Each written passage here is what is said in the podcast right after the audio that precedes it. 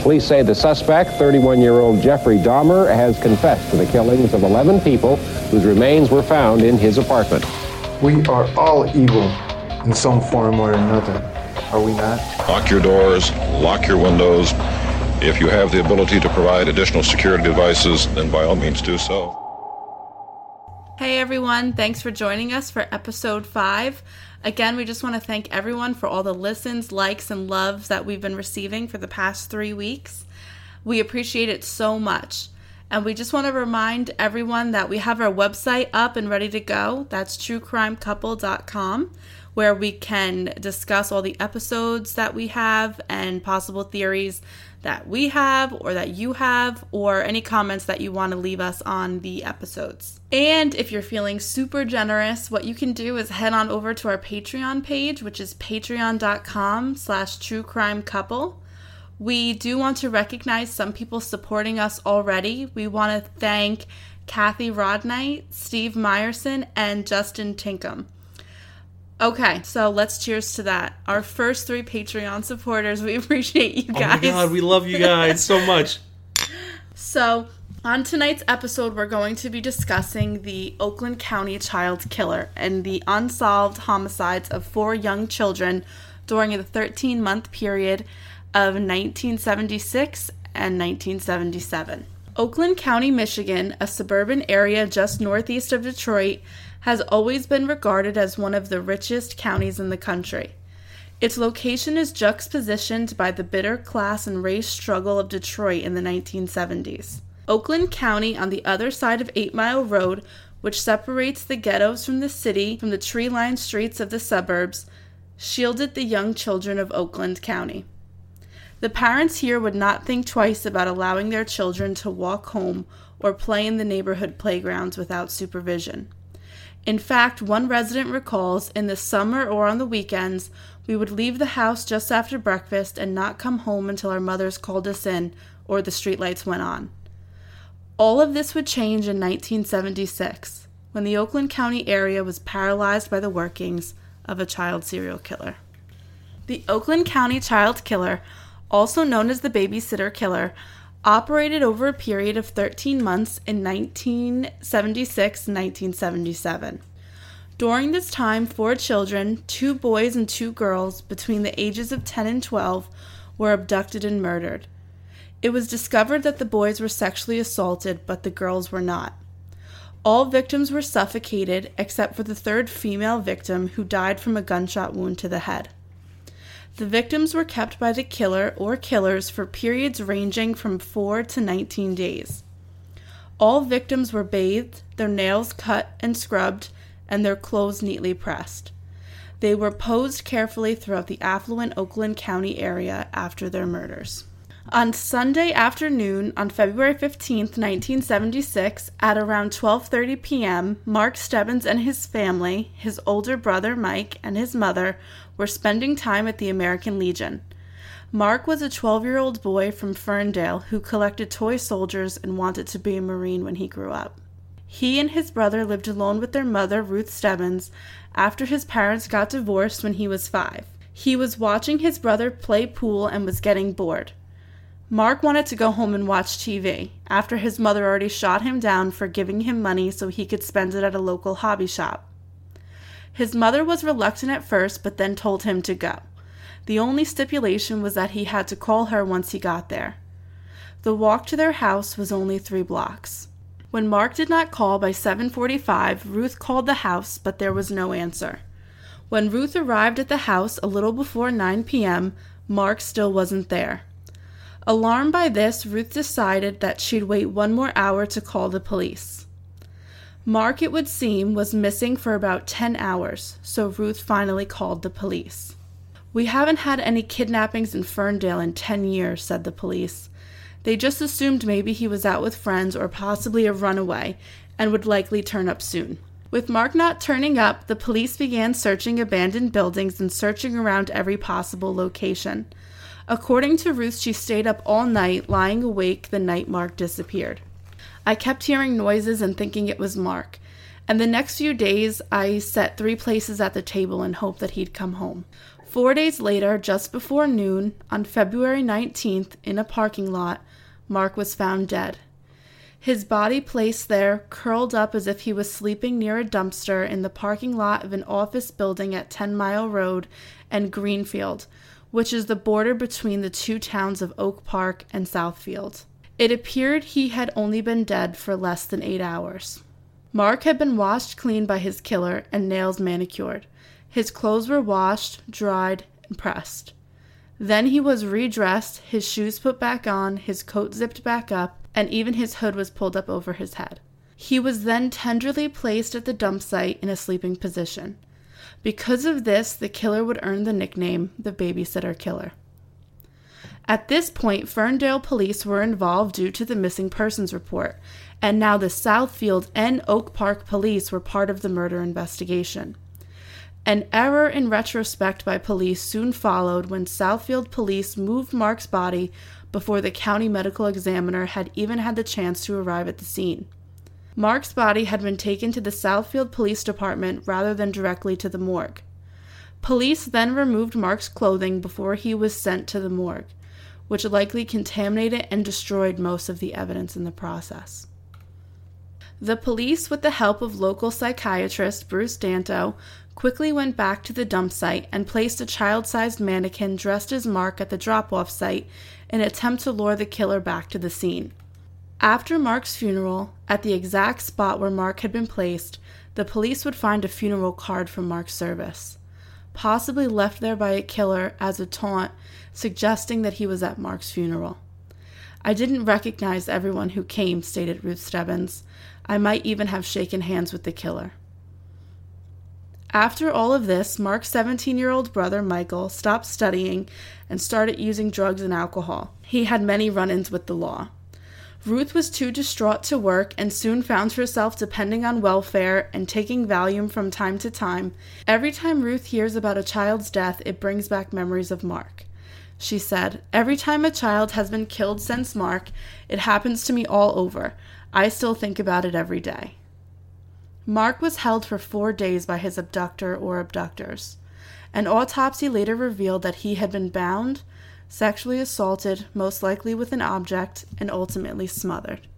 Oakland County was shocked by these events. Hearts broke for the Stebbins family.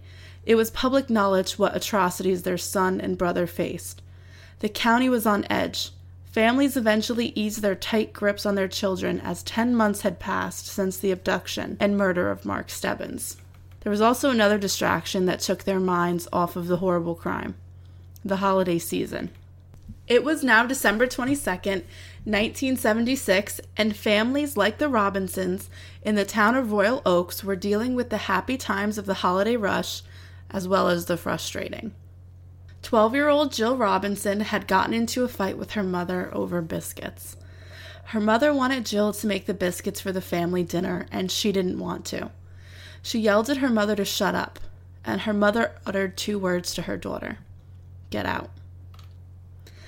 Jill Robinson, like I know a lot of us have done, thought she would do just that, and she decided to run away. She packed her backpack with a hairbrush, blanket, makeup, and underwear, and she put on a wool cap and parka to keep herself shielded from the Michigan winter. She climbed on her bike and disappeared into the night. It is presumed that she was headed to her father's house. The day after the disappearance, her bike was found behind a hobby store, Tiny Tim's Hobby Center on Main Street in the city where she was from. Christmas came and went for the Robinson family, their lives suspended, waiting to hear news about Jill. The day after Christmas, her body was found alongside Interstate seventy-five near Big Beaver Road in Troy. Just like Mark, it appeared she had been taken by her killer for the four days she had been held. The only difference was that she suffered a twelve-gauge shotgun blast to her face, completely removing the left side of her head. She had been cleaned thoroughly and redressed in her newly cleaned and pressed clothes. Her backpack was even put back on her shoulders. Despite being shot, it appeared that she died from shock and hemorrhage due to the shotgun blast rather than the actual wound itself. The change in method confused the police at first, made them uncertain if this was the work of Mark's killer. The body was placed within sight of the Troy Police Station, once again laid out neatly in the snow. The dump site appeared to have been chosen deliberately as a taunt by the killer. He almost dared the police to try and stop him. The grisly discovery was made by a passing motorist on his way home to share Christmas with his children. The case was handled improperly due to the original belief that Jill had been a runaway, and lots of evidence in her case was lost or accidentally destroyed. Neither the state police crime lab nor the sheriff's department crime lab were called to the scene. Jill's father, Tim Robinson, who was head of the English department at Oakland County Community College, was angry at the police for handling for their handling of the case. They won't respond to what they consider a runaway for forty-eight hours, but she wasn't a runaway. She was a kid who got angry and stomped out of the house and got picked up by a creep. At one point during the investigation of Jill's death, an officer working on the case told the Robinsons that he hadn't even read Jill's case file, leading the family to believe that the police had given up on solving their daughter's murder. The small things that it's the small things that get to you. The hardest thing is when someone asks how many children I have, and I automatically say three. I can't believe that it's only two now, said Carol, a teacher in the Oakland County area. According to her autopsy, there was no evidence that Jill had been sexually assaulted. It appears that she was suffocated as well as shot, and ligature marks were found on her body as well. Jill's mother released that her daughter had an irrational fear of being shot and was even was sent to a therapist because of the anxiety she had over this. Now, this leads to a lot of speculation. Did Jill beg her killer not to do this because of the fear she had, and they did it anyway as a last bit of torture distilled upon the young girl? Or did the killer try and suffocate the girl, but she only passed out from the attack? When she awoke, maybe the killer was shocked and shot the girl, just to make sure she was dead. So people are going to speculate about this a lot because Jill's the only one who's going to be shot, whereas the other three are going to be suffocated. Right, I see what you're saying. That is weird that, you know, out of all the victims that were, you know, killed, she was the only one that was shot. Right, one is going to have a different right. I see what you're saying, and I, I and I do agree with that too, you know. I mean, I, I think it's interesting the fact that Jill was had this irrational fear of being shot, and then she was shot, so maybe this was something that she said to her captors. It's possible. Or, like you mentioned previously, it could have just been that she was suffocated, they thought she died, and she wasn't, and they had to finish her off because they got scared. Right. She woke up, they didn't know what to do, it was just easy to just shoot her. It is important to note that her dump site was around where other people were located and nobody heard the shotgun blast. So we don't know where the shotgun blast actually occurred, just that that was the cause of death. Once again, that also is weird. Right. Just seven days after Jill Robinson's body was found, on January second, nineteen seventy-seven, Christine Mihalik, a ten-year-old from Berkeley, was begging her mother to let her walk to seven eleven to pick up the newest teen magazine. Her mother, Deborah Ashcroft, relives that afternoon constantly. Chris was bored, so she asked if she could go to the store to get a magazine, Deborah recalls. She wasn't usually allowed to cross twelve Mile Road, but she had gone shopping for me earlier, so I gave in. I explained how to go, to wait for the light, and I told her to hurry, and she promised she would. Missus Ashcroft, a twice-married divorcee, called police when Christine failed to return in half an hour. She kept a round-the-clock vigil at her Berkeley home. She went on television to beg for her daughter's release. Eating compulsively, she put on thirty pounds. Erica Ashcroft McAvoy describes the events of her stepsister's disappearance. She states her father had, ta- had to take sleeping pills in order to go to sleep, and that he went out for nights with his pistol looking for Christine himself. Neighbors had raised seventeen thousand dollars in hope of a possible ransom demand, and friends had offered their mortgage to mortgage their houses out to help. Sadly, though, none of this would matter, because on January twenty-first, nineteen seventy-seven, Christine's body had been found on Bruce Lane in Franklin Village, Michigan. She had been held by her captors for nineteen days, the longest of any Oakland County child killer victim. The body was laid within view of nearby houses. Her eyes were closed and her arms were folded across her chest. Her body was also laid neatly in the snow embankment, her body washed, clothes cleaned and pressed. She had been suffocated and had ligature marks on her body. She, like Jill Robinson, had not been sexually assaulted. Deborah Ashcroft continued working as a waitress at a bowling alley, but had a difficult time moving on. She said she does not talk to her other children about the disappearance and chooses not to see a psychiatrist. She ended her interview saying, "Chris was really a joy. This is why whoever took her kept her for so long. He was enjoying her company. At least this is what we've told ourselves, and I prefer not to think any differently." After the discovery of victim number three, the authorities knew they were working with a serial offender. This is when reports were released to the public. There was a serial killer operating in the area, and he was preying upon children. It's so sickening. It is, and this is when fear is going to grip all of southern Michigan, because everyone's going to be in fear that this is going to happen to their children, because all three families felt, like everyone does, this isn't something that happens to you. Right, exactly. Also, I mean, it's nice, at least the one good thing that is coming out of this, unfortunately, is just like the whole community's kind of, you know, gravitating towards each other, trying to help everybody out. It's really nice. That's, right. You know what I mean? And I think that, unfortunately, they're learning the hardest way possible that maybe the area they live in isn't as safe as they thought that it once was. Right. Fear and mass hysteria swept through southeastern Michigan. The new Stranger Danger initiative is used by parents to warn their children not to talk to strangers and what to do if a stranger approaches them. Parents now drop off and pick up their children at school instead of allowing them to walk. The children that still have to walk to school do so in groups of six or more under the watchful eye of parents or neighbors in safe houses. If the children feel uncomfortable at any time, they knew they could just run into these safety houses. Now, what a safety house is, is volunteers would fill out applications that are reviewed by the police, and the police also do background checks on them. So once a volunteer is approved, they get a special safe house sign, which is a white sticker with a red helping hand. So when the children are walking to or from school or just in the neighborhood in general, if they ever feel uncomfortable, all they have to do is look for a house with a sticker, and they know they can run into it at any time. And that's great. You know, yeah, it's a great initiative. Great. It said that these safety house stickers are still on houses in southeastern Michigan wow. after this. So the residents of Oakland County were very aggressive about the protection of their children at this point.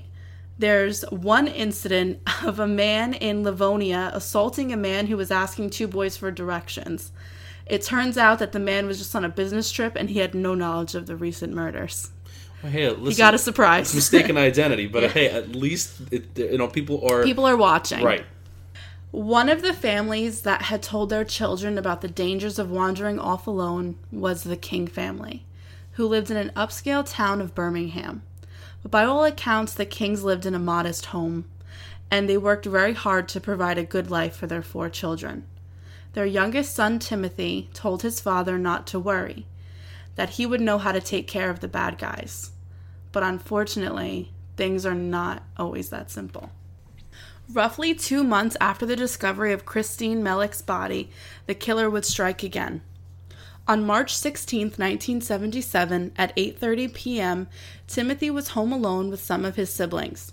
He asked his older sister to borrow thirty cents and then left the house, skateboard in hand, to buy candy at a nearby drugstore on Maple Road.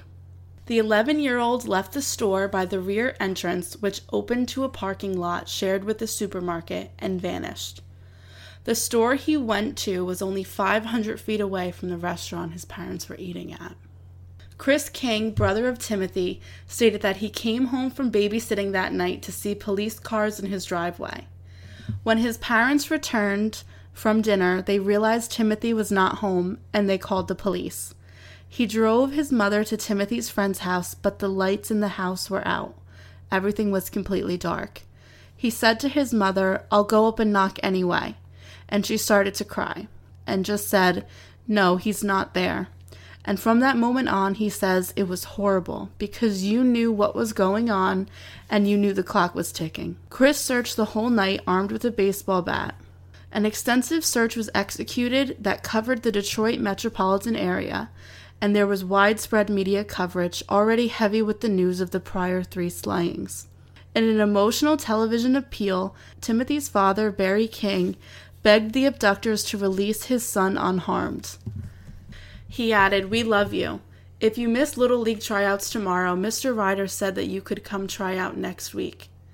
And in a letter printed in the Detroit News, Marion King wrote that she hoped Timothy could come home soon so he could get his favorite meal of Kentucky Fried Chicken. The disappearance of Timothy King was a little different than the abductions of the past. In fact, they gave police their first lead. Kind of. Under hypnosis, two witnesses described a mutton-chopped young man that they had seen talking to Tim by a blue gremlin in a drugstore's parking lot. All of the tri-state area was now looking for Timothy King, the man produced in the new sketch, and a blue gremlin with a white stripe down its side. I just want to say one thing. The, a gremlin is the worst car ever. It's very uh, ugly. Like I must have said, I said that in a, a couple episodes back, but this car truly is it takes the, the most ugliest car. Yeah, it wins the award. But anyway, go ahead. And we're going to get back to the blue gremlin later because it has been proved since, and most investigators believe that it actually was not a blue gremlin that was involved in the abductions of the children. Another interesting difference is that the King family is the first family that is not divorced, and it was prior it was believed prior to the abduction of Timothy King that maybe the predator was preying on children of separated parents, that maybe it was just easier to get to the children. They were traveling back and forth to the houses, so they did think that it was interesting that this is the first abduction of a non-divorcee couple. Right. Plus, I mean, even though these parents are separated, they live very closely within the town. And by all accounts, it seems that they had very good relationships with each other in dealing with the children and the separation. Right. Obviously, you know, when this began, the first people that are going to be looked into are going to be the parents. Uh, I know there was a heavy concentration on the babysitters of these children, but n- everyone was cleared. So they knew that it had to have been an outside person because everyone in-house was cleared of any suspicion very early on in the investigation. The search for Timothy King ended on March twenty-second, nineteen seventy-seven, when his warm body was found eleven miles from his home. Two teenagers in a car spotted his body in a shallow ditch along Gill Road, about three hundred feet south of Eight Mile Road in Livonia, just across the county road in Wayne County. His skateboard was placed beside his body. His clothes were washed and neatly pressed. He had been sexually assaulted with an object and suffocated. He had ligature marks just as the other victims had. The post-mortem autopsy report showed that Timothy had eaten fried chicken before his death. So while discussing the victims of these horrible, horrible crimes, I think we should go over some of the children that had been suspected victims of the Oakland County Child Killer. It's because of variations in their cases or proved perpetrators that they haven't been connected directly with the killer. But one of these cases in particular, I think, is of high importance, especially when we're talking about Jill Robinson's murder. There are two girls who were considered in the case, but their circumstances I consider to be extremely different from the previous four murders we discussed.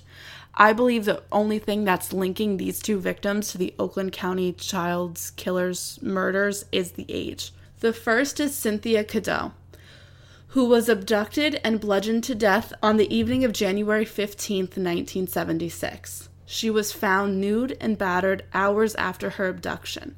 There's no way that this person is the same person that did the Oakland County murders, only because they were disposed of so carefully, I think.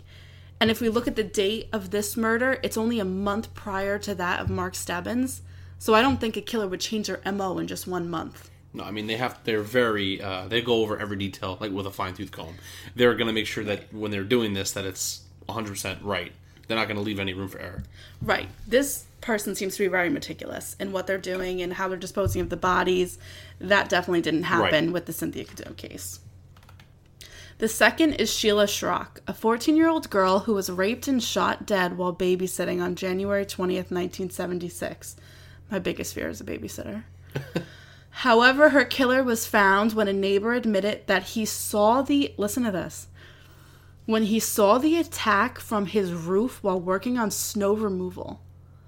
And he gave a full description of the attacker. Could you imagine being in the, that guy's shoes? Could you imagine being in her shoes and the neighbors watching you get attacked? I mean, both. Why didn't he get from down? Both I, I, know, I, would, I would have slid I off know, the roof. I know. That we really, I don't, we're not in his shoes. We don't know what happened. We don't know how fast this happened. But if she was raped, get off the roof. Yeah, Come I mean, down. Climb down, you know, and call the police. So later, Oliver Rhodes Andrews would later confess to this crime. So these two girls, I think it's highly, highly unlikely that the same killer is going to be responsible for the murders. There is one suspected victim of the Oakland County Child Killer that I think holds some water. That would be James Davidson, a thirteen-year-old boy who was on his way to a friend's house when he was abducted on June twenty-second, nineteen seventy-four, from Allen Park in Wayne County. His bike was found three blocks away from his house.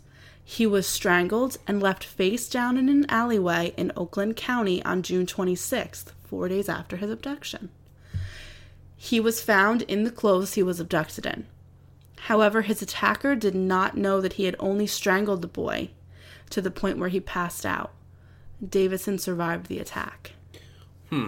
This one's interesting because it's very well possible that whoever did all these other murders that we previously talked about, this could have been one where this was their first experimenting, run. first run, and they made mistakes. Correct. And then since they made the mistakes, and they knew this happened with Davidson, that he had survived, they now brought a gun along with them. Which explains his second child.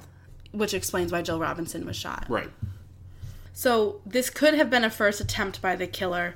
Did happen years prior to the Mark Stebbins abduction, but I think that of all the people suspected of being possible victims of the Oakland County Child Killer, I think that James Davidson is the one that comes the closest, definitely. I agree.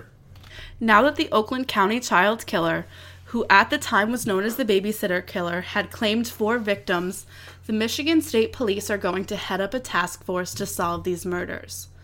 Law enforcement officials from thirteen communities would group together to form the task force devoted solely to the investigation at the time, the largest this country had ever seen. The Law Enforcement Assistance Administration gave the task force six hundred seventy-one thousand dollars in grants. At its height, the force was comprised of three hundred members of detectives from the nine various Oakland and Wayne County communities.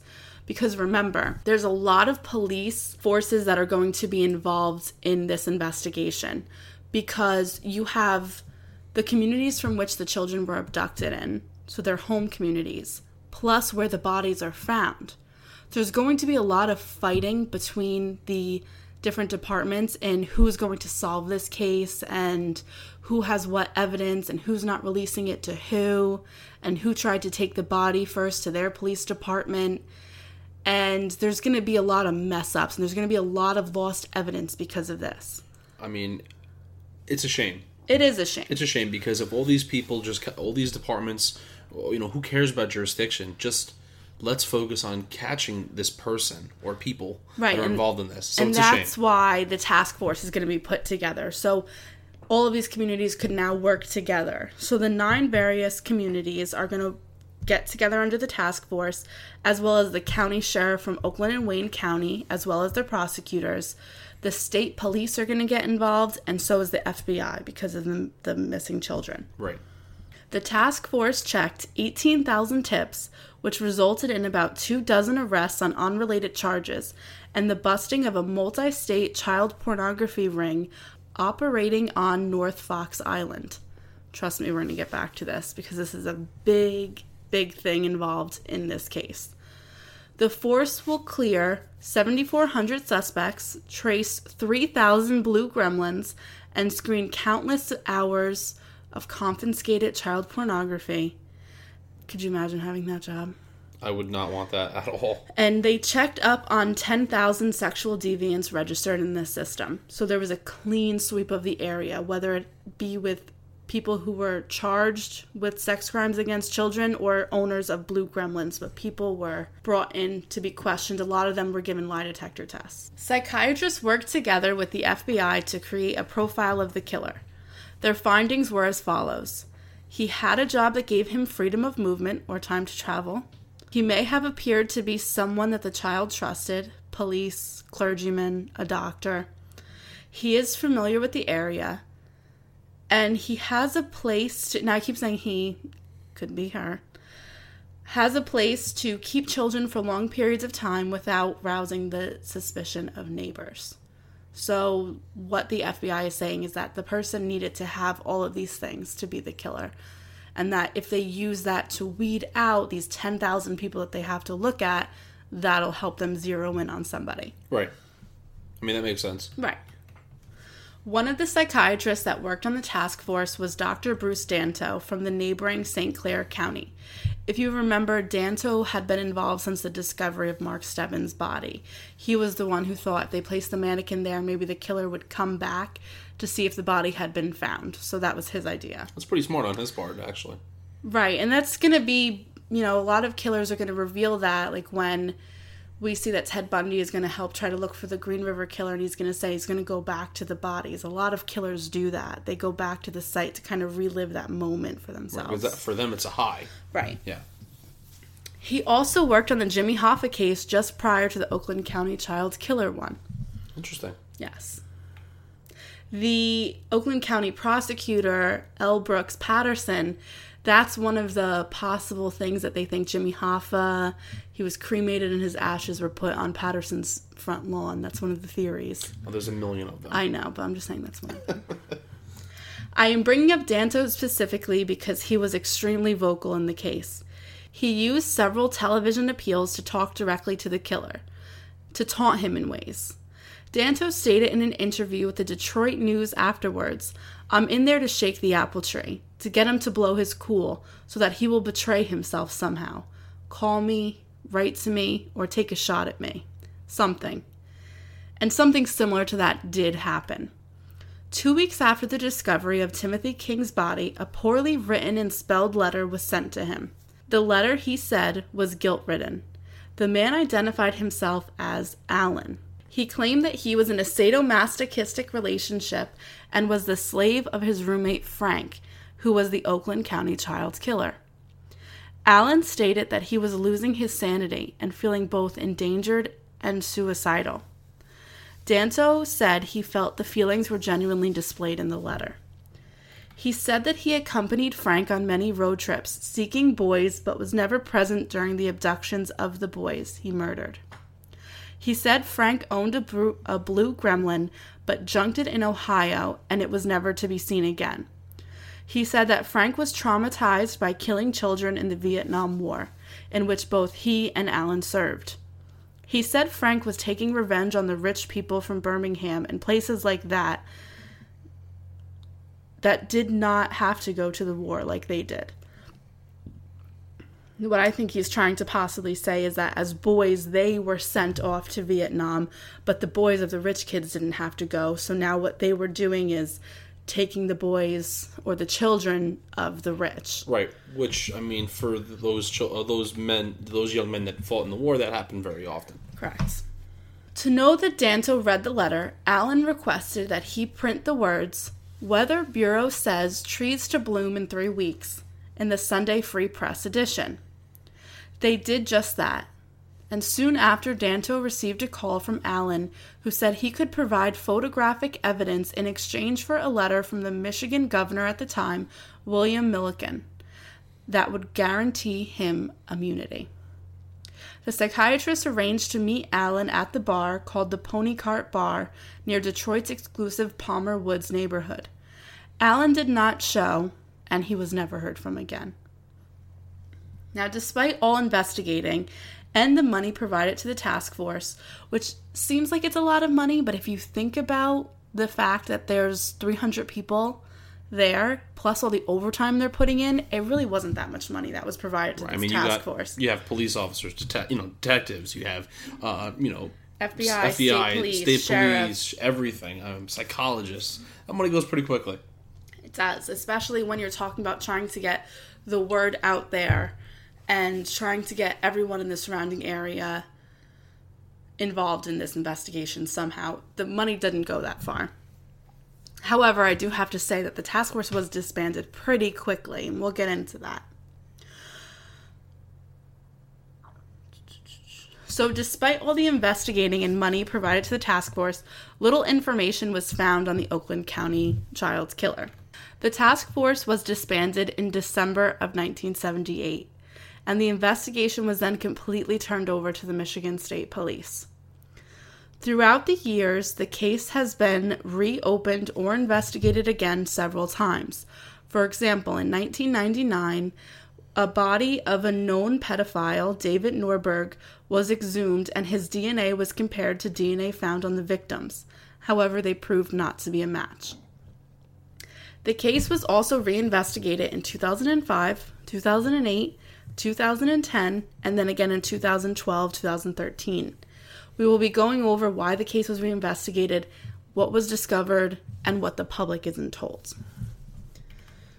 During this time, it is important to note that the families of the victims have felt that the investigators have not been forthcoming with them in regards to the information about the investigations.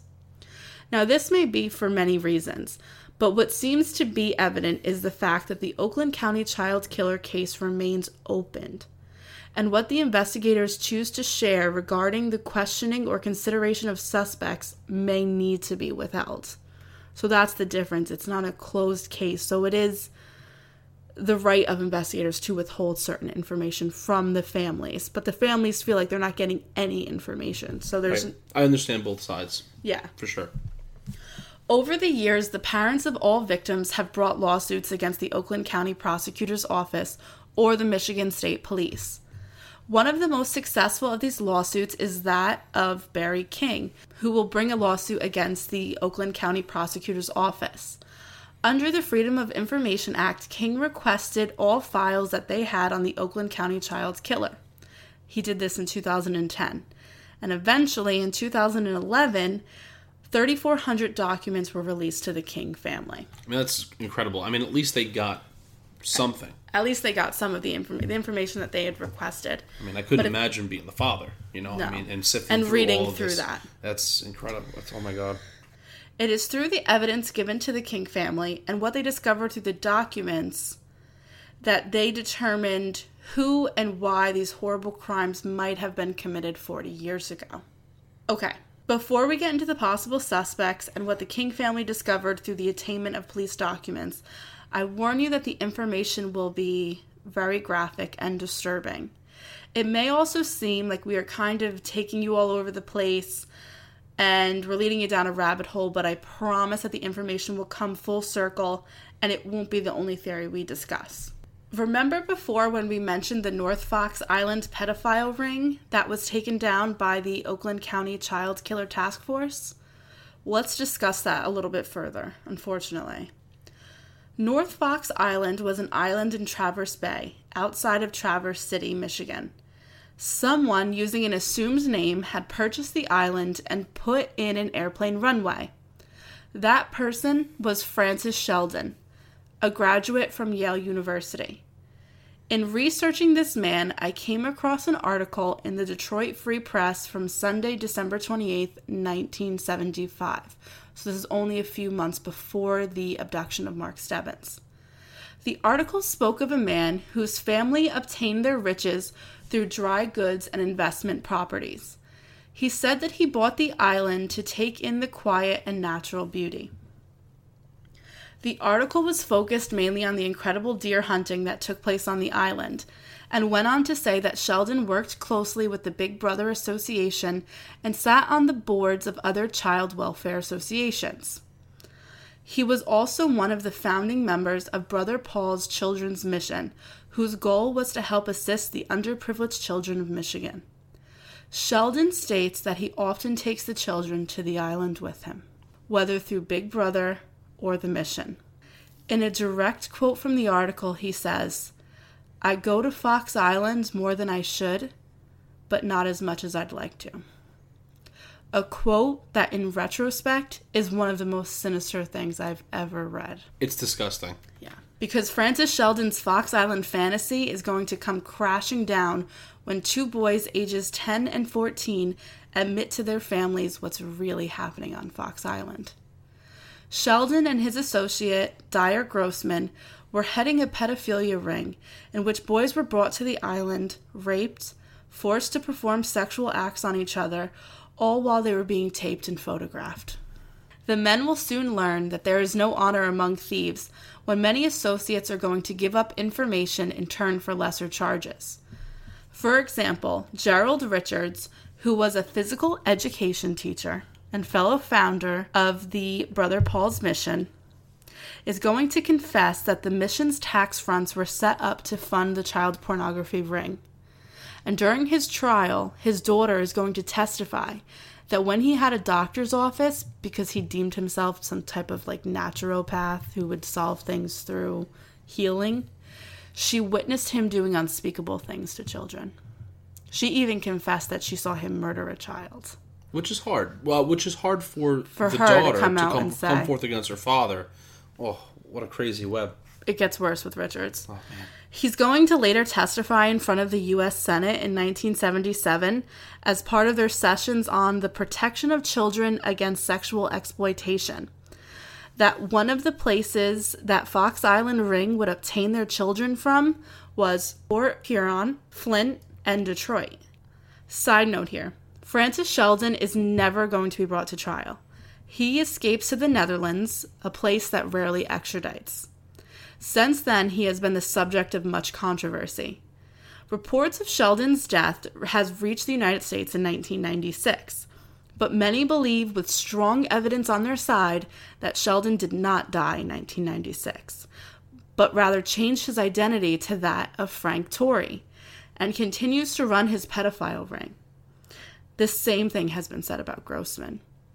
Now, just an aside, this is something that is brought up. I don't think it holds too much weight because it is such a common name, but remember in the Allen letters they refer to, he said that his partner's name is Frank. Could this be a possible Frank connection? I see what you're saying there. It's something that's possible, but Frank is also a very common name, so sure, let's not read into it too too much. So the North Fox Island pedophile ring has two connections to the Oakland County child killer murders, albeit loose connections, but here they are. First, the testimony that connects the rings with taking kids from Detroit, quite possibly the Cass Corridor child pedophile ring, which we're going to discuss next, and a suspect named Chris Busch. It's important to note that the King family and most of the other families involved do believe that Chris Busch is the number one suspect in the murder of their loved ones. So Chris Busch is associated with the North Fox Island pedophile ring and eventually the Cass Corridor child pedophile ring. Chris Busch was a son of a high-level General Motors executive. Busch, who was twenty-six at the time of the first abduction, was arrested and convicted four times for sex crimes against children, but barely spent any time in jail. Now, we're going to see this happen a lot in the nineteen seventies through this case and through other cases that you see. A lot of these men who have done unthinkable things to children, it's not their first offense ever. Which, at, for this time, it just seems like uh, they just got away with it. It wasn't there wasn't law like law enforcement, and there wasn't any laws uh, implemented to really keep these protect guys children. to protect children, right, and to keep these guys away. And unfortunately, it was also something that dealt with the negative connotation of homosexuality at the time in the nineteen seventies. Right. Whereas when a child would say that he had been raped or molested by another man, the police would write it off and not want to get involved with it because it involved elements of homosexuality. So that's another unfortunate thing that's going to stop a lot of these men from being prosecuted. So according to the Traverse City Record-Eagle, in articles from February and March of nineteen seventy-seven, the final charge involved an association with Brother Paul's Child Mission and the North Fox Island pedophilia ring. Busch was found in Flint, Michigan with his associate Gregory Green, and in their possession was eight rolls of film that displayed graphic images of children. They were charged with criminal sexual misconducts involving boys ages ten to fourteen. Police say as many as fifty children were involved in these images. Oh, God. Gregory Green was held on seventy-five thousand dollars bail, not being able to make the bond payment. Bush's lawyer was able to talk down his bail to a one thousand dollars cash bond, and he walked out that day. During the investigation of these two men, it was it was uncovered that Green had passed charges of kidnapping and sexual and the sexual assault of an underage boy and spent time in a psychiatric ward. However, he was able to check himself out. Busch had three prior convictions. The two also failed polygraph tests miserably, which involved questions regarding the Oakland County Child Killer, questions especially about the abduction of Mark Stebbins. Green received a life sentence. Busch was given probation. And this is the prime example of what happens when you have rich daddy. Exactly, and I think that they just wanted to kind of keep this quiet, under the radar. Especially since he's an executive for uh, General Motors. Right, in the nineteen seventies. Right. Now, Busch is going to walk out a free man, and three weeks later, Timothy King is going to be abducted. So, if Busch is in fact the person who abducts King, three weeks prior, he was in police custody. And if they just would have really, for his fourth time committing a crime against a child, if they would have held him, they could have possibly saved Timothy King's life. And I just want to say quickly, that is unbelievable. Because those cops in that department has a lot of explaining to do. If Green is going to get a life sentence for what he did, and he only had one prior conviction, how come Busch didn't get a life sentence and he had three prior right. convictions? And also, I hope those people were able to sleep at night, because he probably, he most likely did kidnap King. So I hope they're all happy about that, because... Or at least have him under investigation, because he failed a polygraph test regarding questions about Mark Stebbins. It's unbelievable. That is such a cover-up, it's not even funny. Well, at the age of twenty-seven, on January twentieth, nineteen seventy-eight, the Busch family maid found Chris Busch dead in his bedroom from an apparent self-inflicted gunshot blow to the head. In the pictures of the scene of the suicide, there was found ropes with blood on them just outside of his closet, and a pencil sketching of a young boy was found tacked to the board in his room. The boy in the picture was screaming in agony and had his hood up. The boy very closely resembles Mark Stebbins and was wearing the clothes he had on. It was an unreleased piece of evidence to the point that Mark Stebbins was found with his hood up. So nobody knew that Mark Stebbins was found with his hood up. The killers and the police knew. At the time, this was something that they didn't have as evidence. Right. Right. Since the collection of the evidence, the bloody ligatures have been lost or misplaced in a chain of custody, so they were never tested for D N A evidence. But bloody ropes were found in the room of Chris Busch, and they were never tested. Which screams cover-up, because... when a police department gets evidence, they, I mean, they're gonna bag and tag. They're, even if it's destroyed, they're gonna. There's gonna be like a, a book even that has, oh, we found this, you know, wherever. There's gonna be a document somewhere that shows where it went. There is a document that shows that the ropes were taken into custody, but there's the chain of custody stops and the ropes aren't where they're supposed to be. Is really what happens, and we know that they were there at the scene because they were in the initial pictures taken when police arrived at the scene. Also, one more thing. If we actually had those bloody ligatures right now, with the technology that we have today, we would be able to pinpoint exactly who whose blood that was on there, and it would have tied everything together. Right. At the scene, the shotgun was lying next to Bush's body, something that would have been impossible due to the fact that he shot himself between the eyes. But his death was still deemed a suicide. Another sign that points to the involvement of Busch is the fact that white dog hairs were found on all four victims. At the time of the murders, the Busch family owned a white-haired Welsh Terrier. It was reported by neighbors also that Bush's parents were often away vacationing in Europe, or that his mother would accompany his father on business trips. This would allow Busch to have the house to himself for extended periods of time.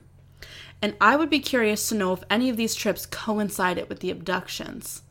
Unfortunately, before his death, Chris Busch's father had all family documents shredded. And this is another fact, because we think, okay, maybe this is happening at Busch's house because his parents are away, but the Busch family also has a vacation home on S Lake.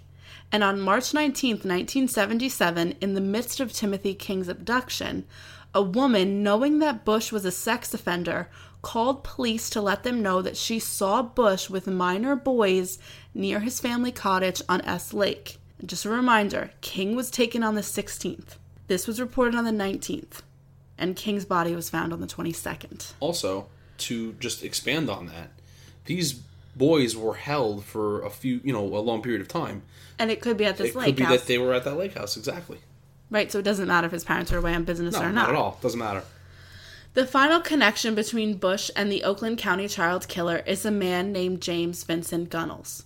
In two thousand twelve, it was determined that Gunnels was a partial D N A match to a hair found on the blouse of Christine Mihalik.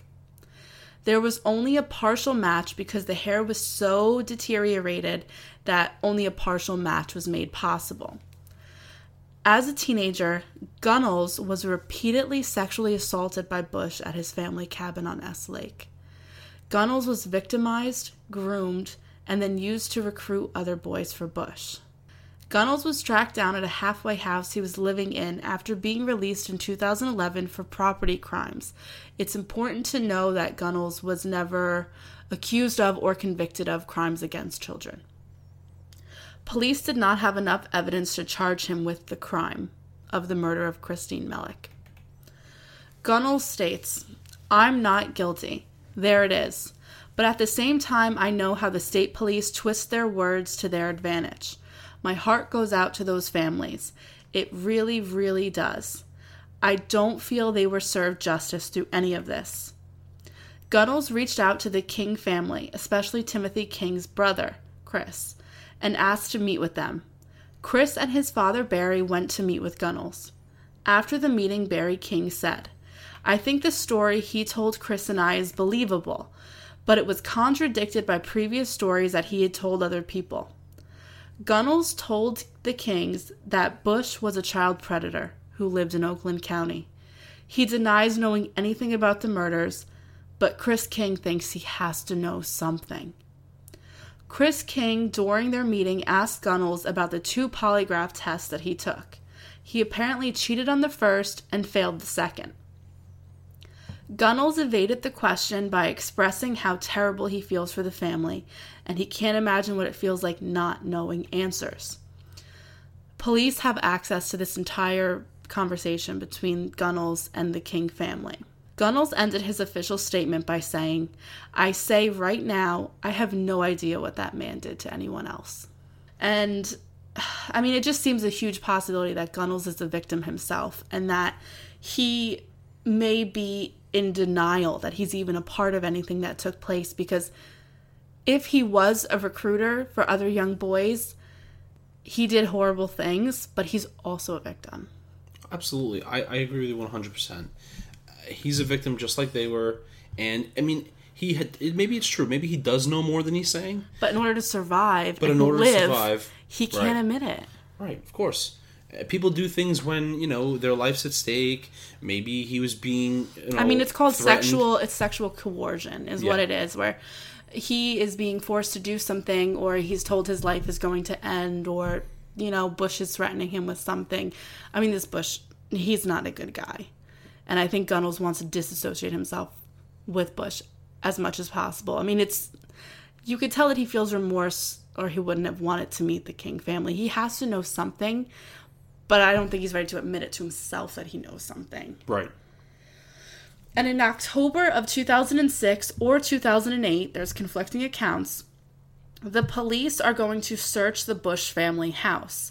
Now, obviously, um, this is after the death of the members of the Busch family, but what they do is they get up into the air ducts and they vacuum them out in hopes of finding D N A that could have have been found, or fibers that could have been found on the children. But the results of that search have never been released, so no one knows what was found at the Busch house. And I don't... See, I think that the cover-up regarding the Busch family ended at their death. So I feel like if... I mean, he was just an executive at General Motors, which tanked after the seventies. I mean, they're not really... Prote- I think it's more than Busch being protected. I think Busch is a... He's low on the totem pole here. I really think it goes above him just having a rich dad. Oh, I do too. I do too. I mean, I, he's de- he's definitely taking the fall. Well, I mean, multiple people have taken the fall already, but more so for Chris Busch, he's definitely taking the fall for right. something higher than him. Because it looks like the evidence that we've been given so far with Busch is a slam dunk. He's the one who did it. But in looking at the evidence as a whole, we've discovered that Busch is really only a slice of the pie, and there's other things to consider. So... Before we discuss the next piece of this twisted world, we have to explain to you what Cass Corridor is. And Cass Corridor is a project area of Detroit that meets with the wealthy section of Bloomfield Hills, which, by the way, is where Busch lived. And it's a six-block section of Detroit that is filled with drug dealers, prostitutes, bars, and extreme poverty. Criminals working out of Cass Corridor are going to abduct boys and sell them to affluent buyers. The men would cruise the neighborhoods, approaching children in lower-income areas and offer them money or food in exchange for sexual favors. And some of these children were so poor that they agreed to do so for even a few bites of food. And in some cases, these men would approach single mothers and pay bills in exchange for time with their boys. Some mothers, desperate and not being able to support their families, would unfortunately agree to this. These favors got more violent and sadistic. These men knew what they were doing. They were sexual predators. They were grooming these boys. And eventually the boys that kept returning, because they trusted these men when the men said they wouldn't do those sadistic things anymore, and the kids would come back, the men would kidnap them. Most of them would be held in the basement of this bike shop that was located in Cass Corridor. It was this bike shop in Cass Corridor that seemed to be the haven for these pedophiles in the area. And the men would held, hold the children as long as they wanted to use them. Some of the kids were able to leave. Some of them joined the crew because the boys that were a part of the crew were victimized less. And they became recruiters to try and get younger kids to join. And that's what we saw with Gunnels and with Busch. And some were never seen again. Some of these kids were also taken to Fox Island for pictures and parties with the highest bidder. Now, we learn all of this through the story of a man named Richard Lawson. Richard Lawson was caught by police in Pennsylvania in two thousand five for the robbery homicide of a cab driver in Detroit in nineteen eighty-nine. When questioned about this, Lawson knew he had some information that would be of interest to the police and possibly help him with his sentencing. He blurted out, "I know who did the Michigan snow killings." Now, just so you know, at the time, the murders of the four children were also referred to as the Michigan snow killings because the children were laid out on snowbanks. Lawson told the story of his friend, Theodore Lamborgine, who was one of the men from Cass Corridor. Lawson explained that he, some, he, meaning Lamborgine, sometimes got carried away. On certain occasions, he would bring the kids from Cass Corridor to the rich sections of town to parties. Now, what's the rich section of town next to Cass Corridor? The town where Busch lives. So this could be a possibility as to why the children all had the white dog hairs on their bodies, was possibly because they were taken to a party at Busch's house. And this also is how we get the connection. The connection between Cass Corridor and the North Fox Ring. Right.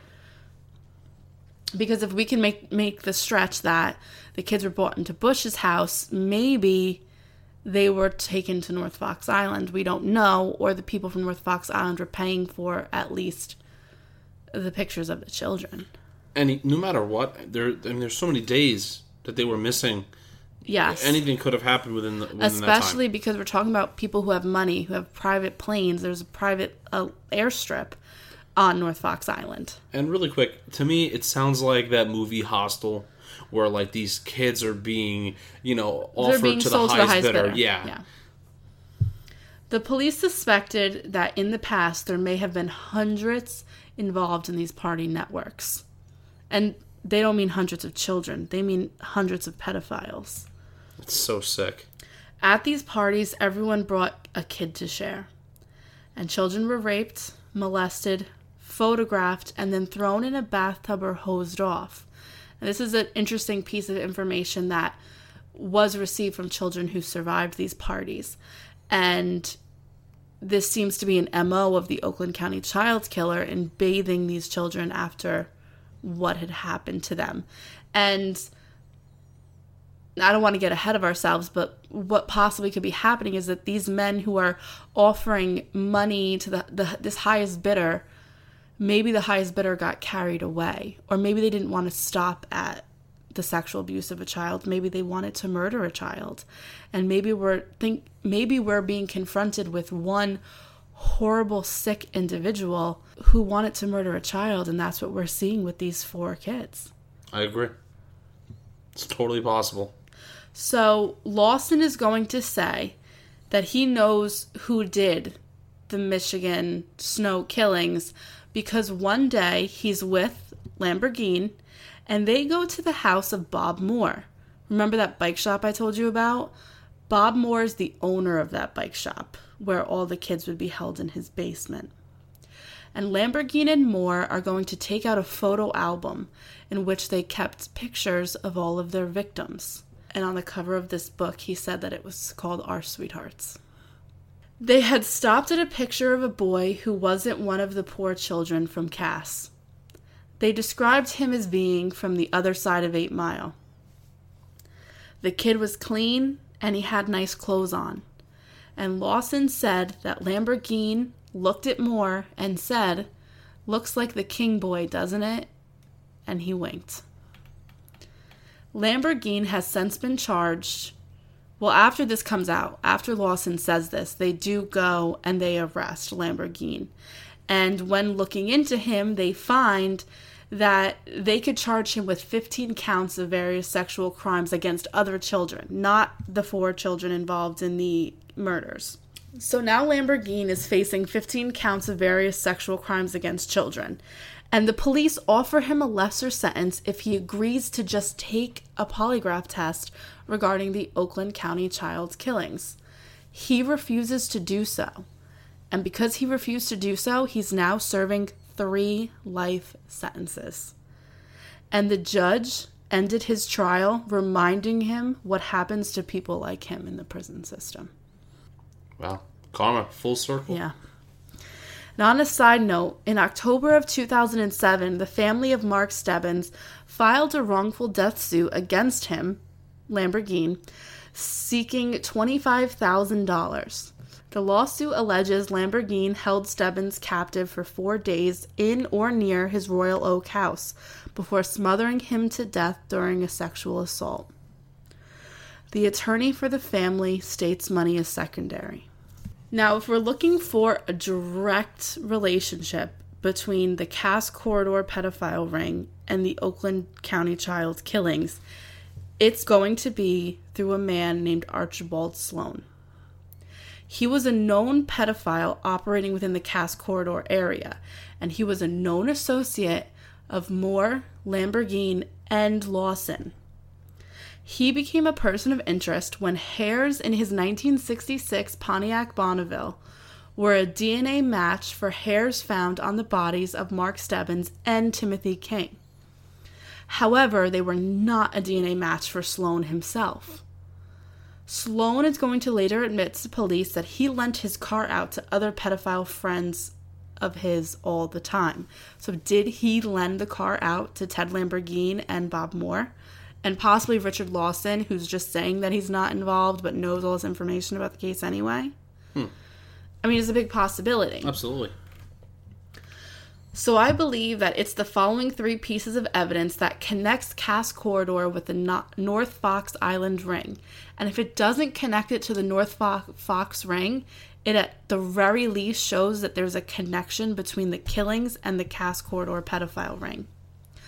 All four victims have white dog hair, which is most likely from Busch's family dog. And if the dog hair doesn't connect them to Busch, then the D N A on Gunnels does. And the hair in Sloan's car connects them with various Cass Corridor associates. So most likely, when we take a look at the D N A evidence from afar and all of the different people it's connected to, it seems like these kids were passed around this pedophile ring. Right. And are you trying to say that they're passed on in the ring, and that's why they were they were missing for a, a pretty long time? Yeah. I, before they were brought back dead. I think that's why they were missing for such a long period of time. I think that the people that, these rich people that were wanting to buy these children were not happy with the fact that they were getting kids from Cass Corridor, these poor children, right, who weren't taken care of. So they wanted children that were more taken care of. And that's why now they're going to look outside of Cass Corridor, and that's why you get these four abductions that are going to take place. And that's why they're taking for so long. That's why you're going to see these bodies dumped back, because these aren't kids from Cass Corridor. These are kids from affluent families, or at least, at the very least, not poor families. So because they're so high profile, they do have to dump these kids. And when they do dump them, they want to make sure that as much D N A evidence is not on them as possible, and that's why they were bathed. Right. I mean, it's also a possibility, too. A lot of people have said that the cleaning of the children is a mockery against the parents. Whereas I took your kid and look, now they're, I left them better off than they were when I took them, kind of thing. See, I, I, I get what you're saying. The only thing that I don't agree with with your statement is that if these kids came from affluent families and they were, you know, quote unquote, you know, well off or whatever, and they weren't right. poor, then I don't really, that, that really doesn't mesh well. I mean, if these were kids from Cass Corridor and they were cleaned and their, you know, stuff was pressed and stuff, then I could see, oh, I, I took right, them I get and, what I, you're saying. And I made them better than what they were because they're poor and they're in like uh, right, and they're in rags. Children weren't like that. These kids were not like that to begin with, so that's the only thing where I just don't agree with it. Right. That's it, the only thing. It could also be a showing of remorse of what happened. I could see that because remember, there's multiple people involved. Right. Maybe it's a person like Gunnels, for example, who was involved in the kidnapping of the children, didn't want to be, but was forced to be involved with taking them, and now they're remorseful, and that's why they're taking care of the children after and maybe death. That's what he is actually holding back from when he talked to the King family. Maybe that's his other part of his involvement, is cleaning the kids after maybe they were killed. You know, you know, that's something that I thought of, you know? I mean, anything's possible here, but that would be where your remorse comes from. Right. Now, when we talk about the suicide of Busch and the fact that it may have looked staged, I think that's an interesting avenue to go down and to see that maybe Busch didn't evade all of his convictions because he was the son of a wealthy businessman. Maybe it was because he was doing the dirty work for other rich men. Now, we see suicide, like with Busch and other people of that are associated with Cass Corridor. So maybe the heat was so high from this these Oakland County child murders that these higher-ups thought, someone's got to take the fall for this. So let's make that person be Chris Busch. Because when you look at Busch's suicide, it's actually kind of ridiculous, where if Busch is the person that actually committed these crimes and he went so out of his way to clean these children, to press their clothes, to clean their nails, to strip them of D N A evidence. Like, he was that meticulous and careful, but then at his suicide site, he's going to leave bloody ropes laying out and a drawn picture of Mark Stebbins. On the wall. On the wall. I mean, I think that's ridiculous. I, I just think that it, it's so obviously set up for Busch to take the fall for the right. Oakland County killings. Also, really quick, I have a question for you. Um, did the, did the mother and father of Busch, Did they know what he was charged with? Like, did they have did they have any idea? Yes, they they definitely knew what Busch was doing. They worked hard. They hired a very powerful attorney for each of his convictions. He was able to get off on lesser charges. He never served jail time. But really what they did was they disassociated themselves with him. His parents are going to spend most of their time vacationing in Europe or going off on business trips. When Busch started showing his deviant behaviors when he was a child, they actually sent him away to boarding school in Europe. So they tried to separate themselves with him. And even at his death, Chris Busch's father didn't even mention the fact that Chris Busch was his son the reason in why his obituary. I, the reason why I ask you that is because if I was trying to say if the father didn't know or didn't pay for him to make ba- uh, to make bail, I was going to say maybe someone higher up. That's where it comes from, where like, okay, you can keep taking a fall, Busch, no problem. I'll get you out. I'll pay for it. That's where I was going with it. I see what you're saying. And maybe the fact that Chris Busch did have these wealthy connections is why the people of these pedophile rings liked him so much, because here's this guy that can go out and get kids for you, but then he's also going to be protected legally because of the wealth of his parents. Right. So maybe that's why they held on to him for so long. Right. So some of the questionable things that are going to come up in regards to Busch's suicide is the following. First, the position of the gun. First of all, he shoots himself with a shotgun, and he shoots himself between the eyes.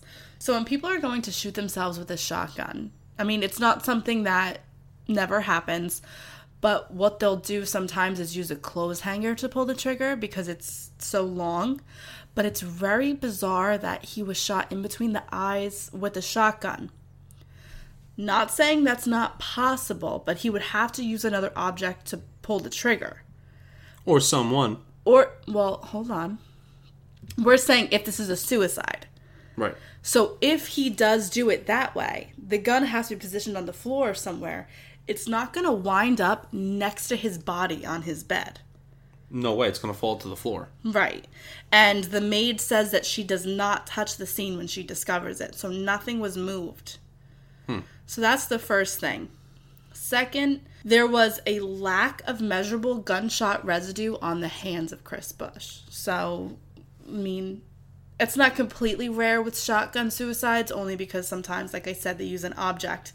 But where he shot himself is bizarre, and the situation of the gun again. Also, it's important to note that the Oakland County Child Killer Task Force is going to disband themselves one month after his suicide. Which makes you think that they knew it was Chris Busch and it was, and it was I kind guess, of a, a closed case yeah. kind of thing. Yeah. It's very interesting, the timing of the ending of the task force. Also, this is coming from the King family. They were told that Busch was cleared as a suspect in the Stebbins murder case. Remember, when him and Green got arrested, they let him go because they said, oh, he's not a part of the Oakland County child killings. That's why he was released.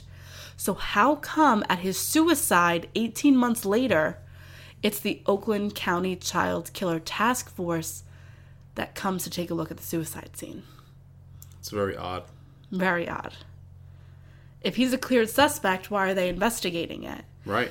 And the two detectives from the task force that investigated it, their names are Ron Pierce and John Davis. How come they were never interviewed? We don't know what their feelings were or what their observations were or their conclusions were at the site of his suicide. They've never been released, and the King family does not have any information regarding any of this in those thirty-four hundred page documents that they found.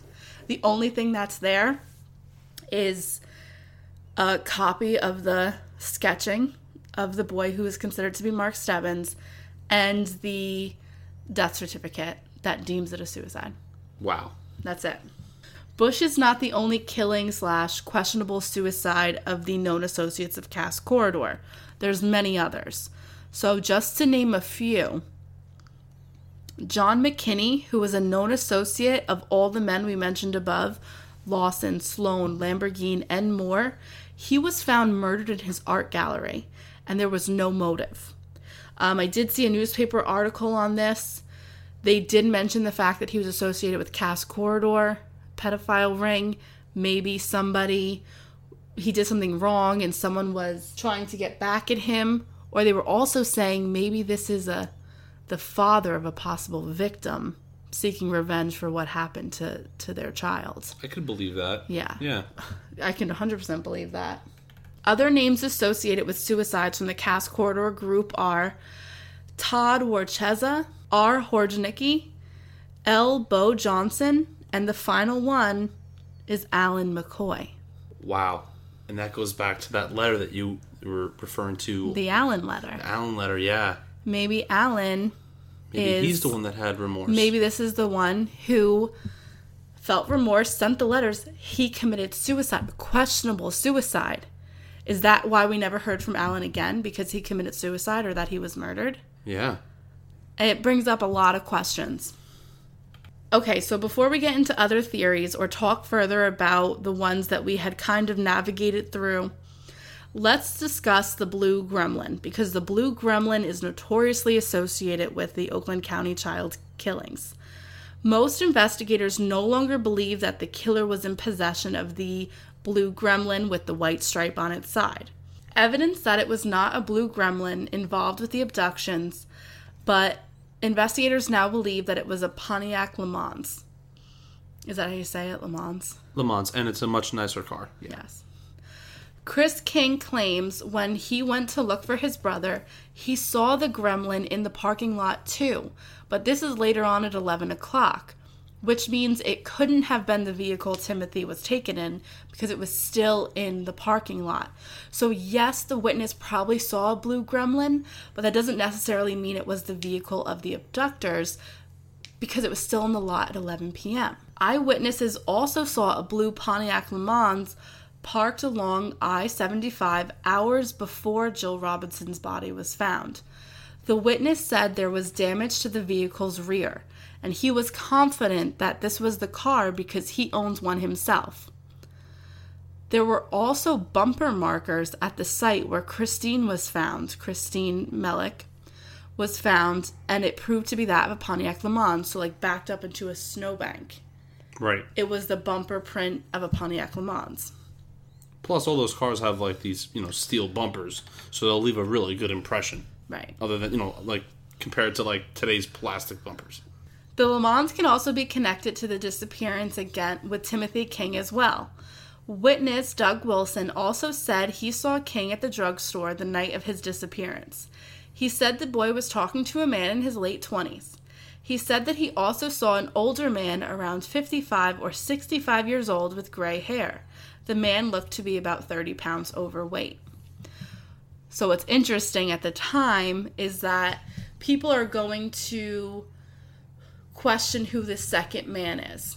And when you're talking about a child abduction, rape and murder, and you're talking about an overweight man with gray hair, fifty-five to sixty-five, they're going to think John Wayne Gacy. And that's how John Wayne Gacy becomes associated with the Oakland County child killings. However, in two thousand thirteen, they're going to do D N A testing, and they're going to completely rule out Gacy. The reason why they thought Gacy was involved was because he was in Michigan at the time of the abductions, but he's completely ruled out, so it's not Gacy.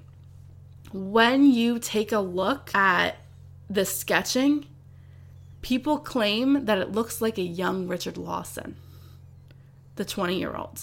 And maybe the overweight person was Chris Busch. Right. And they compared, just got the age wrong. Right, and compared, you know, side by side, I could see why, you know, that one would be like thirty pounds overweight. Right, because Busch is going to be a little bit overweight. Retired Birmingham police officer Jack Cowflesh, who's eighty-four years old, recalls the search for the gremlin. It sounded good, so we gave it a shot. If we were looking for the wrong car, we may have missed the boat.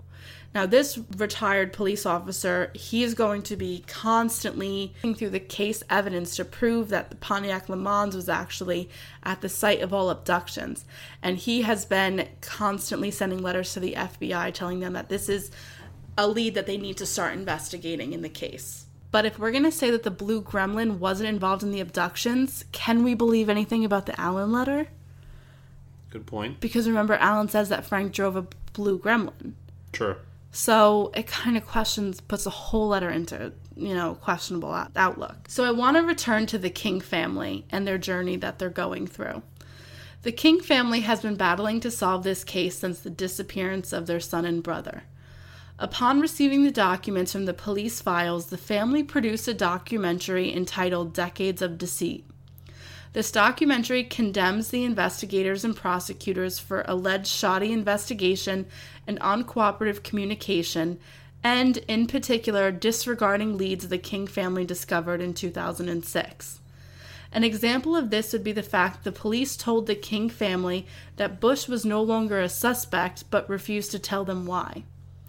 The funds generated from the sale of the documentary were donated to the Tim King Fund, designed to help abused children and support child activities for Birmingham children. The King family is in constant communication with the other families, and they are getting through this decade-long battle together. The families call their search for the killer or killers a cycle of hope and heartbreak. It seems that the King family, along with Erica Ashcroft McAvoy, who is the sister of Christine, believe that Chris Busch is responsible for the crimes, but with the help of a network of associates. King, a retired attorney, said that he initially believed one diabolical person was behind the killings, but now suspects it's possible the children had been abducted in a suspected pedophile ring. King states, "There was a major pedophile ring out here, and Wayne County investigated it. They knew boys were being taken. Somebody was paying a lot of money for that, and the guys paying a lot of money are not the ones picking up the boys." So he's referring to the fact that Busch, Lawson, Lamborgine, Sloan, these are the type of lowlives that are picking up the boys.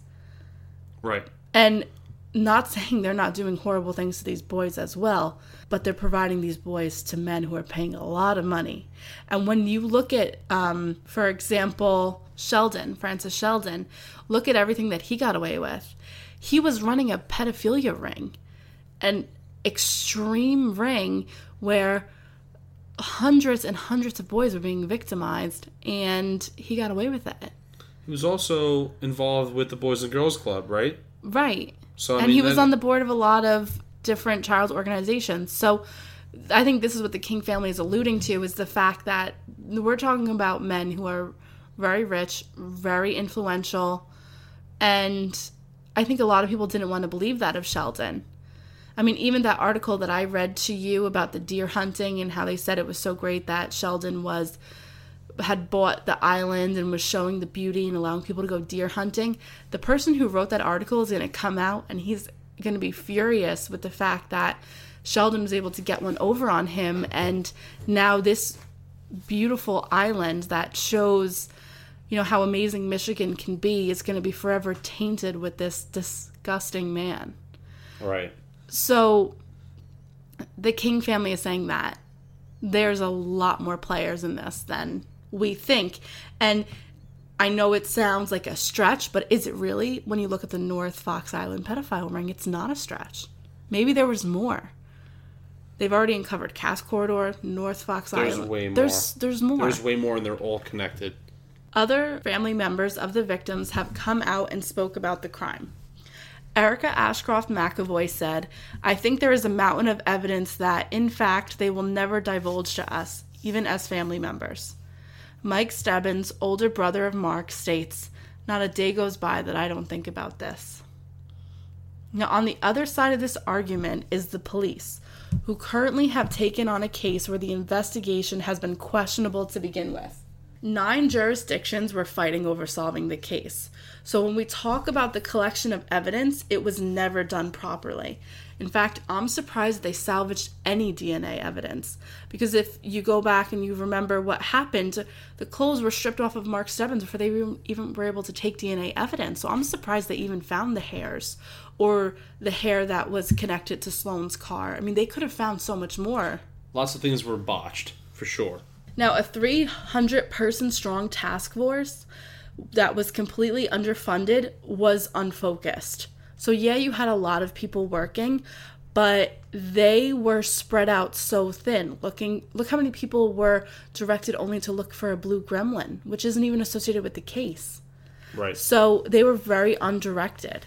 And that's going to lead to an unorganized amount of case files that people are going to have to sift through. And now you're giving this to the Michigan State Police, who do have a number of cases that are still open and aren't cold cases. So how much resources can they direct to the Oakland County child killings? And it's sad, but it's a reality. So now that we've covered all of the different suspects, all the different players, what has been proven, what has been disproven, Um, there's a lot of theories that are out there. The most commonly accepted theory is going to be the fact that the children were victims of a pedophilia ring, whether it was through Cass Corridor, through North Fox Island, or a combination of the two. So that's the main theory that I think is going on. And I think all the D N A evidence points to that. Like, the only concrete evidence that we have in this case points towards the pedophilia ring. I agree. I actually agree with that theory. It's it's probably, it's the base of everything. You know, like, you can build a really good case just on that right there. Right. And there's so many different scenarios within that theory, whereas the dumping and the cleaning of the bodies was done so by either A, someone who was remorseful, maybe one of the recruiters who didn't want to be involved in it, like Gunnels, for example. Or you could talk about them just doing that because they want to take as much evidence off of the children as possible. It may not be an emotional thing. It may be a strictly D N A thing. Right. I mean, it's also, remember this, if there are people higher up that are paying for these boys, mm-hmm. you know, they're probably being told, oh, don't worry, we're going to handle everything. So you're not, it's you're you're not, this isn't going to come back to bite you, don't worry. And that's why you have these washing of the kids and everything right. like that. Right. So the kids are washed completely. And that's why the D N A of those people, the high-paying people, aren't on it. But then that's why the D N A of the people that are low on the totem pole, like Busch and like Sloan and like Gunnels, are there, because they're the people that dispose of the bodies for these men. Right. That could be it. Absolutely. Now, we are kind of focusing on, and I apologize if it seems this way, but the boys. Remember, the girls are involved too, and I think that's an interesting aspect of the case to look at. The boys were sexually assaulted and the females were not. So why did this happen? I think that we could look at many different scenarios here. Maybe the girls were used as recruiters themselves. I could see that happening. I could see that happening. Also, that could be why um, the, one of the girl victims was alive for nineteen... I mean, she was kept... Right, maybe maybe Christine Mihalik was playing the game and she was trying to stay alive as long as possible, and maybe she died as a result of trying to get away. Also, you can say, you know, I mean, you know, the boys were sexually assaulted. Maybe the girls weren't sexually assaulted, but, but they were used for video and pictures. Right, right. And stuff, you know, things like that. It may even be, if we're talking about who's going to the highest bidder, these girls might have been held, and then maybe the people that were paying for children weren't interested in girls. And that's why they... They killed. were just held and then... Killed. Killed after a certain amount of time when they couldn't be used as recruiters anymore. Right. I mean, we don't know. There's never an answer, but it seems like the pedophile ring working out of Cass Corridor and working out of North Fox Island seem to have a proclivity towards towards boys. Oh, absolutely. And maybe they just took children that maybe was, it's probably just a crime of opportunity where they saw Jill Robinson and they saw Christine Mihalik and they just took them because they could. And then they decided, okay, they're not of use to us. Could have been a mistake. Right, it could. Well, some people do say that maybe it was a mistaken identity and they thought that the girls were boys. However, when you look at pictures and you look at how they were dressed and you looked at the length of their hair, I really don't think that that is what took place. But it's definitely evident that they weren't sexually assaulted, but they were kept. We don't know what happened to them. So right. We can't even assume. We don't know what really happened. Or or the other thing that could it really could be is that maybe they were all um, sexually molested in molested. some way right. and that we just, wasn't evident through an autopsy. Exactly. Right. I mean, they did botch a lot of evidence. Now, um, some other theories that are touched upon are the fact that maybe this is just one person, but that is every the, every piece of D N A evidence that we have with this case goes against the theory that just one person is involved. Yeah. Then another interesting theory is the fact that maybe this is a work of a male and female couple. Huh. I mean, I could see that one too, because you can see how maybe like they're both doing this. Like the couple, both of them are are, are are kidnapping these kids. That maybe she is responsible for helping him lure the children. Also, yeah, and and the woman maybe in the couple is the remorseful one who's t- trying to take care of them, possibly. Uh, yeah, I mean, I I could see that happening. And I there's can been see cases that being like a that plausible before. Theory. Yes. Yeah, we've seen that before in other yeah. cases. But anyway, I, I do think that... I think the most likely scenario is the pedophile ring. I think it's the pedophile ring. But I mean, I, with, with something like this, with such a... You know, with these these upper-class kids, anything's possible. Anything is possible. I just feel like the fact that hairs were found in Sloan's car, the fact that Lamborghine is going to say this looks like King, the dog hairs from... from Busch, the hairs on Gunnels. It just seems like more than one person was involved in the taking of these children. Well, regardless of what, how, or, you know, what theory and how it actually took place, my heart really goes out to the families of these four children. I mean, what happened to them was so brutal and just ter- terrible. Right. It's It's absolutely disgusting, and the families are never going to forget what happened, and all all of four of these families are fighting to find answers. And Barry King has started a blog as well as a Facebook page. I know he has a Twitter page going as well regarding all the information that he's compiled on this case. And the blog is called A Father's Story, and it tells the devastating story of his family and three other families that have been victimized by the Oakland County Child Killer. On his blog, he urges anyone with information to come forward. He breaks down, he breaks the page down into various chapters covering all of the evidence and events that have taken place since nineteen seventy-six. I'm going to leave a link to his blog, to his Facebook page, and to his Twitter on our website so you can have access to that. Fortunately, Timothy's mother passed away in two thousand four. And I'm going to leave you with a quote from Barry King himself. "I don't want the case to be solved by conjecture and hearsay and coincidence and suspicion. I want to know the facts. I would like some questions answered for me, and I don't have much time left." Okay, guys, thank you for coming out and listening to episode five with us. We appreciate you listening. We love all the feedback that we're getting. So please reach out to us. Tell us what you think about this episode. Any questions that you have, any theories that you may have, what you agree with, what you don't agree with. You can reach out to us on Twitter, on Instagram. You could go to our website, true crime couple dot com. We'd also appreciate you going to iTunes, maybe leaving us some reviews. Tell us what you think. We've gotten a lot of great feedback.